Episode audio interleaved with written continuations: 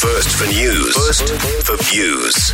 Early edition with Kate Hawkesby on News Talk ZB. Well, the uni year begins for most students around the country with the beginning of O Week today. And it might be a new year, but it's the same old COVID story for students with O Week events canned and online lectures looming. Uh, so, how much of the uni experience are new uni students actually getting in an Omicron outbreak? Well, with us now, President of the Canterbury University Students Association, Pierce Crowley. Morning to you. Uh, good morning, Kate. What are the plans for students for O Week this year? Have, have most events had to be cancelled? Uh, well, most of our big events have had to be cancelled, and that's pretty unfortunate, but we're still planning to put on some events for them over the next few weeks. So, what do you mean? You're going to do some COVID friendly type things? Yeah, so it's going to be um, barbecues, quizzes, kind of outdoor band performances type things.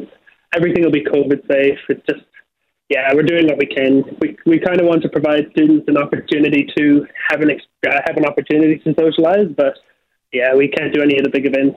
Yeah, because it's not just a big party oh week. I mean, yes, it is a big party, uh, but it also is a good time to network and make those new friends at the start of the year, isn't it? Yeah, because that's the thing. I mean, in particular for first years, uh, many of them will be coming from new cities, and um, it's, it's the time of the year where you need to kind of settle and, I guess, lay your roots in the new city. And if you don't get that opportunity, it's just going to set up the year for a disappointment, I guess. So, Right. yeah.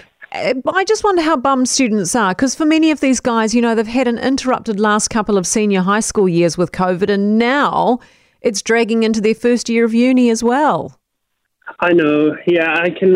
I can only imagine it's quite disappointing for students that this is continuing on. But I know that most students understand that this is just hopefully a temporary measure and it's for safety. But I know UC is taking the perspective that they're trying to keep things as normal as possible for the first couple of weeks at least, Yeah. just to give students that opportunity to get on campus and you know have that uni experience for as long as they can. Because study wise, are you back on campus this semester or not?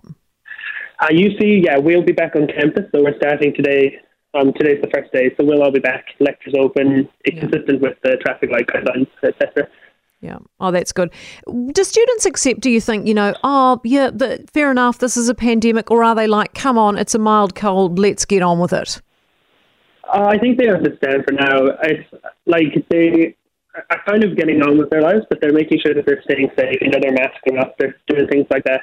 I think it's the perspective. No one really wants to get COVID, but um, you know, they're they're kind of holding out, seeing how the next two weeks go. Yeah, exactly. We're sort of just at the start of our surge, aren't we? Pierce, I hope it goes well for you. Thanks very much for being up early and speaking with us. We really appreciate it. Pierce Crowley, President of the Uni of Canterbury Students uh, Association, also a fourth year law and history student. So clearly not sleeping in. I said to Alex, ring the student early.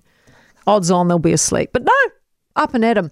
Uh, Kate, don't you worry. The streets were packed with students enjoying themselves all weekend, 24 7. They're all having that great uni experience. Even with O Week being cancelled. Uh, that's from Mikey, who's in Dunedin. Of course, Dunedin, we know Mikey is going to party no matter what. I mean, they could try and shut down the whole of Dunedin, couldn't they? But I mean, 90% you've got to assume of the students who go to Otago are there to party. So there's no way anything, not even a pandemic, is going to stop them.